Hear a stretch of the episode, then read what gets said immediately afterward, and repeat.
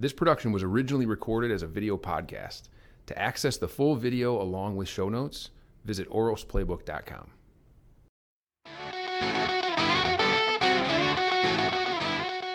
Welcome to the Auros Playbook, a podcast series designed to educate organizations on how to utilize Auros in a way that helps them become more knowledge aware.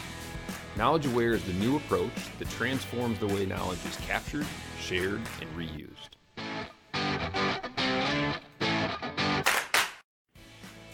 On today's cast, Implementing Knowledge Aware Part 3 Project Closure and Transition to Production. So, Jeff, this is the third part of our Implementing Knowledge Aware series. The learning points have been the same throughout the first two, and they will continue to be the same here in the third part. So, our learning points for this particular cast are going to be start small. We've talked about that quite a bit in the first two casts, but we want to right size our project. Once we understand what we're doing, we're going to you know, prepare, we're going to execute based on that preparation. So our next two learning points are prepare and execute. After the execution, we're going to measure. So we want to measure what we just did, understand what was good, what was bad about it. And then based on that measurement and the feedback associated with the measurement, we're going to adapt. So our fifth learning point is adapt. Based on what we learn, we want to adapt, make some changes so that we can continue to improve. And then the sixth learning point for the entire series is iterate. So once we prepare, execute, measure, and adapt, we then want to go back through that process. We're going to prepare, execute, measure, and adapt. We're going to iterate so that we continuously learn, which is one of the fundamental ideas behind knowledge aware. Sounds really good, Josh. Why don't you uh, recap a little bit about uh, the first two casts in this series and orient us going into this one, uh, which is transition to production? Yeah. So we have a seven step process, which we've talked about in the other casts as well. It starts with educating people. We, ca- we call that a briefing. So the knowledge aware briefing what is the concept? How does it work? And then once you get through that briefing and people decide they want to do a project, um, we start off with project selection and scoping. So we want to right size the project, like I said, um, understand how we're going to start, where it's going to grow from there, we then go into what was part two, which is we do our initial configuration and we pilot the process. So we get some fresh eyes to look at what we're doing. And then once we've got that done, we then want to close the project out and we want to transition it into production. So that's the life cycle of an individual project. At the end of one project, what we typically see is additional projects start to come on board. We call those adjacent developments. Demand driven growth is then produced when multiple projects have been completed and people within the organization start to see a lot of the value for from an Auros perspective. Once we get demand driven growth, we continue to do more seed projects. It continues to organically grow, and we eventually get to enterprise capability. So, part three is going to be the closure of the project and then transition into production. Right. So, the enterprise capability being the end game here. Um, and many of our prospective customers ask us, well, how do you how do you smart start small and get to this grand vision?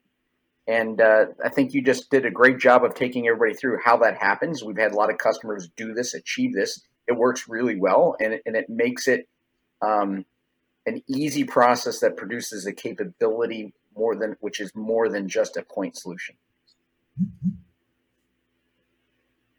Right. So why don't we jump into the details of this particular cast itself, and we'll go through um, an overview of what we're going to cover, and then we'll dive into the details in those different areas. So on today's cast, we have three main sections, and we'll have learning points that kind of stretch across all of them. Our learning points that we just talked about. But those three main areas of this cast are going to be the charter review.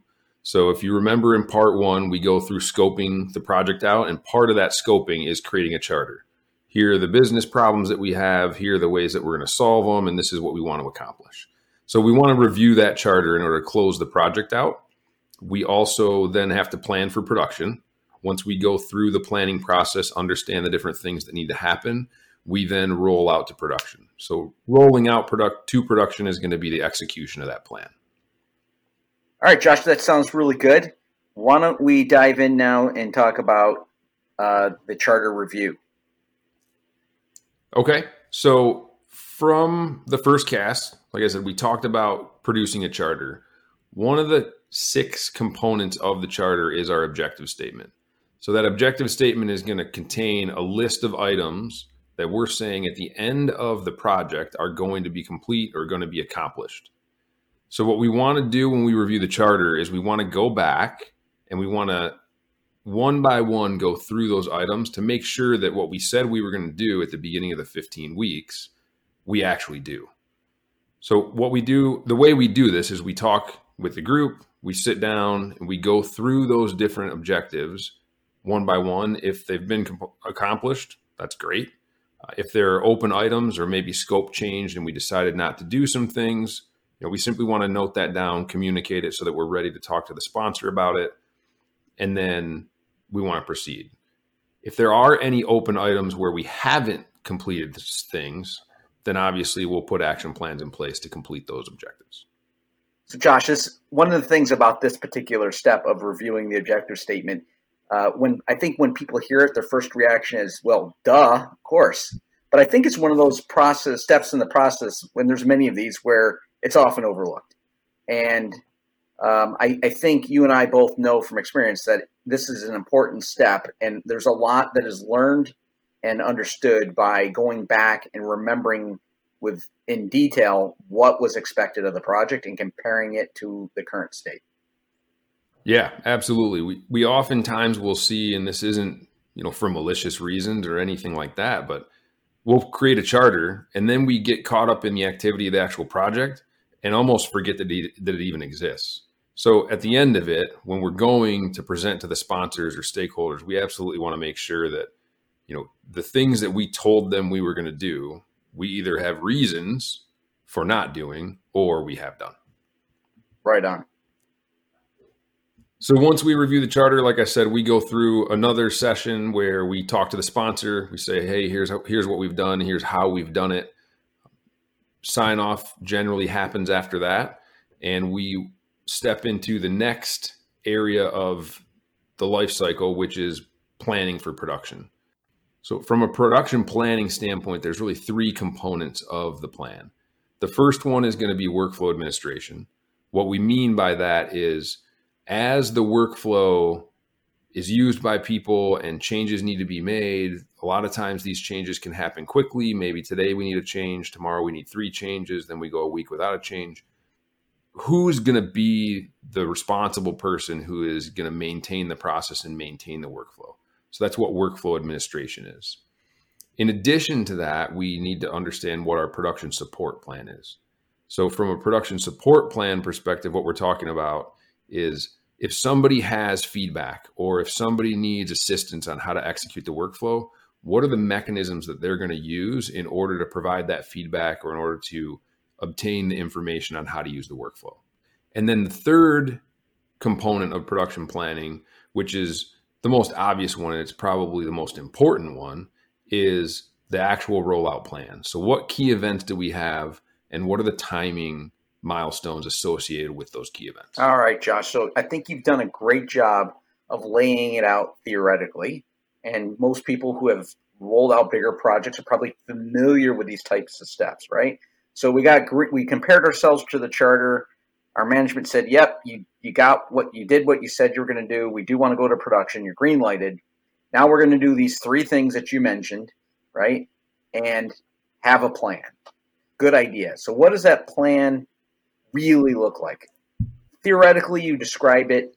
Um, I know that we use a variety of tools. I mean, is it okay if a, if a group just lists this, these tasks down under these three category headings? uh, to make sure that they're covered. Is, is that okay? Yeah, it's going to vary obviously from organization to organization. I think the important part is that you define what the events are. So, some examples of what these events might be. The first thing we're going to need to do is when do we want this thing to go live? So, in order to have a plan, you need to be able to drive towards some sort of a date. So, when do we want everyone to be using this? workflow in Auros or in a knowledge aware way. And then based on that date, we kind of work the plan backwards. So the first thing and the most important thing is our go live date. When it, when are we going live to production so that everyone is using it from that point on? Then, once we know what that date is, we start to work things in like training.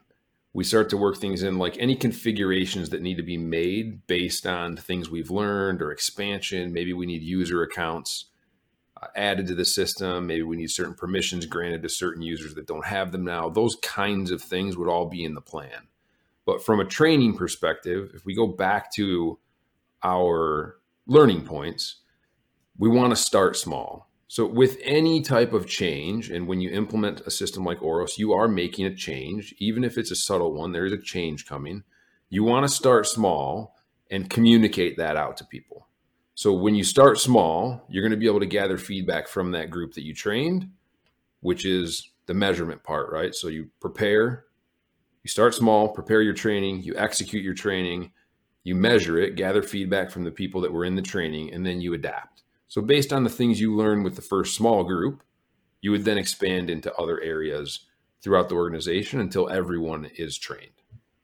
So, so Josh, there's probably some PM project managers out there that are steeped in the traditional waterfall methodology where the plans have to be airtight.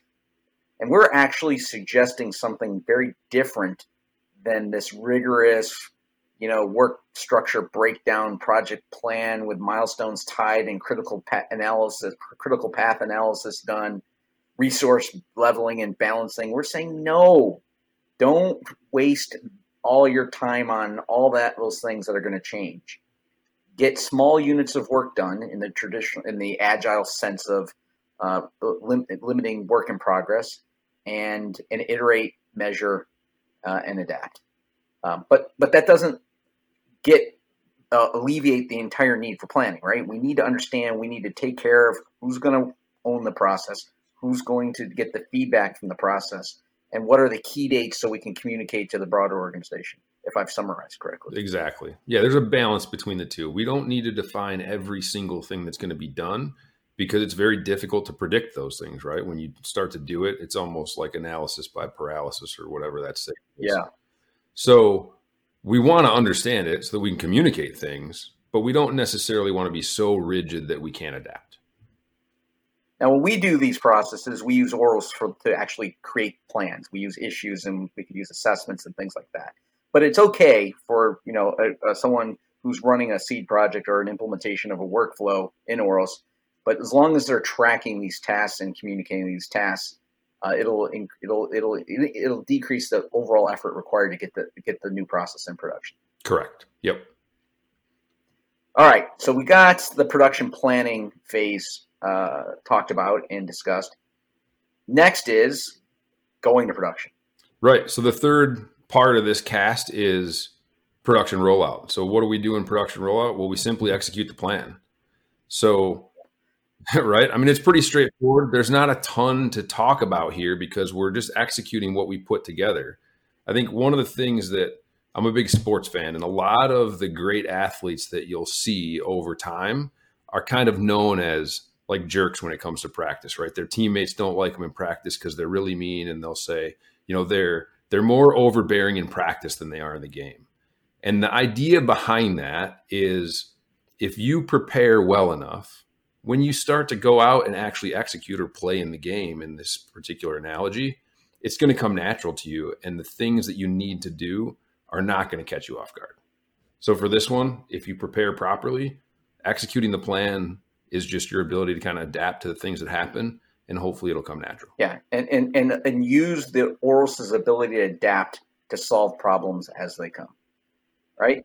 Exactly. So and, and let me take that one step further if you don't mind. So we're talking about this as a start and finished kind of process. But you and I know that the the ideal associated with uh, with knowledge aware and Auros is a solution for this knowledge aware concept is that it's a continuous process of refinement, right? It's, it's you know it fits very much in the Kaizen kind of ideas. And what we're saying is that any workflow that you put into production is never finished. There's a, there's an environment out there that's changing. There's people that are changing. Their needs, external and internal requirements are changing. And if you do this right, the people in place will have the tools and the desire and um, the knowledge to be able to adapt the process continuously, and things will get better over time, more more focused and tuned to getting a job done than the opposite. In a typical waterfall process where everything was planned out in advance and and then executed, but no adaptive capabilities put into the process, and then it, it, as things change, that process becomes less and less tuned to the actual work to be done.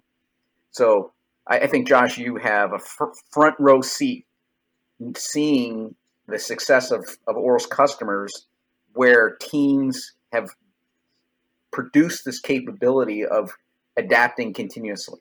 So we may be in production transition, but reality that's an ever an ongoing process.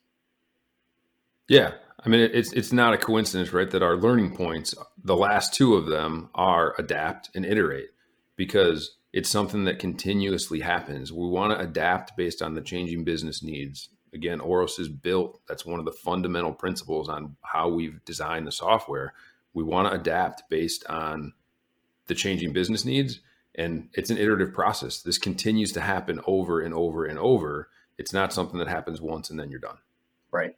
And I'll, I'll say this um, as someone who's been with Knowledge Systems for a long time, and we're a small company we have cust- very big customers, uh, you know, little brag sheet there, but we do. We got big customers that come back for more and more of our software and services every year.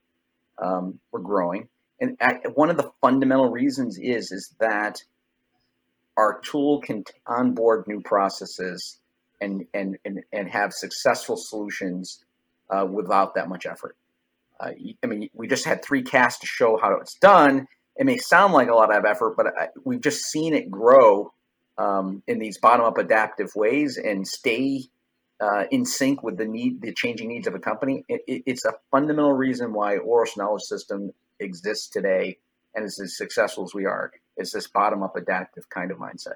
Yeah.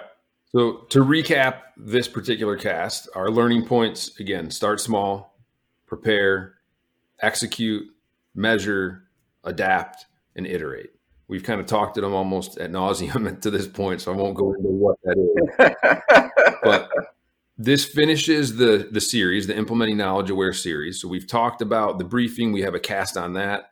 This three part series is going to go through scoping or right sizing your project, then executing the project, closing it out, and transitioning it into production. And like we said, the next three steps kind of in our maturity model, our life cycle of your implementation is adjacent developments, which is what we just talked about, the first four steps in our seven step process, just done over and over. As you do that, you start to then, instead of having to sell the concept or communicate the concept out, people start coming to us and say, Hey, we want to do this. And at that point in time, it's only um, a few projects before we've we've reached enterprise capability, and that's ultimately what we're shooting for. Sounds really good, Josh. Thank you for taking us through. Yeah, sounds good. Talk to you next time.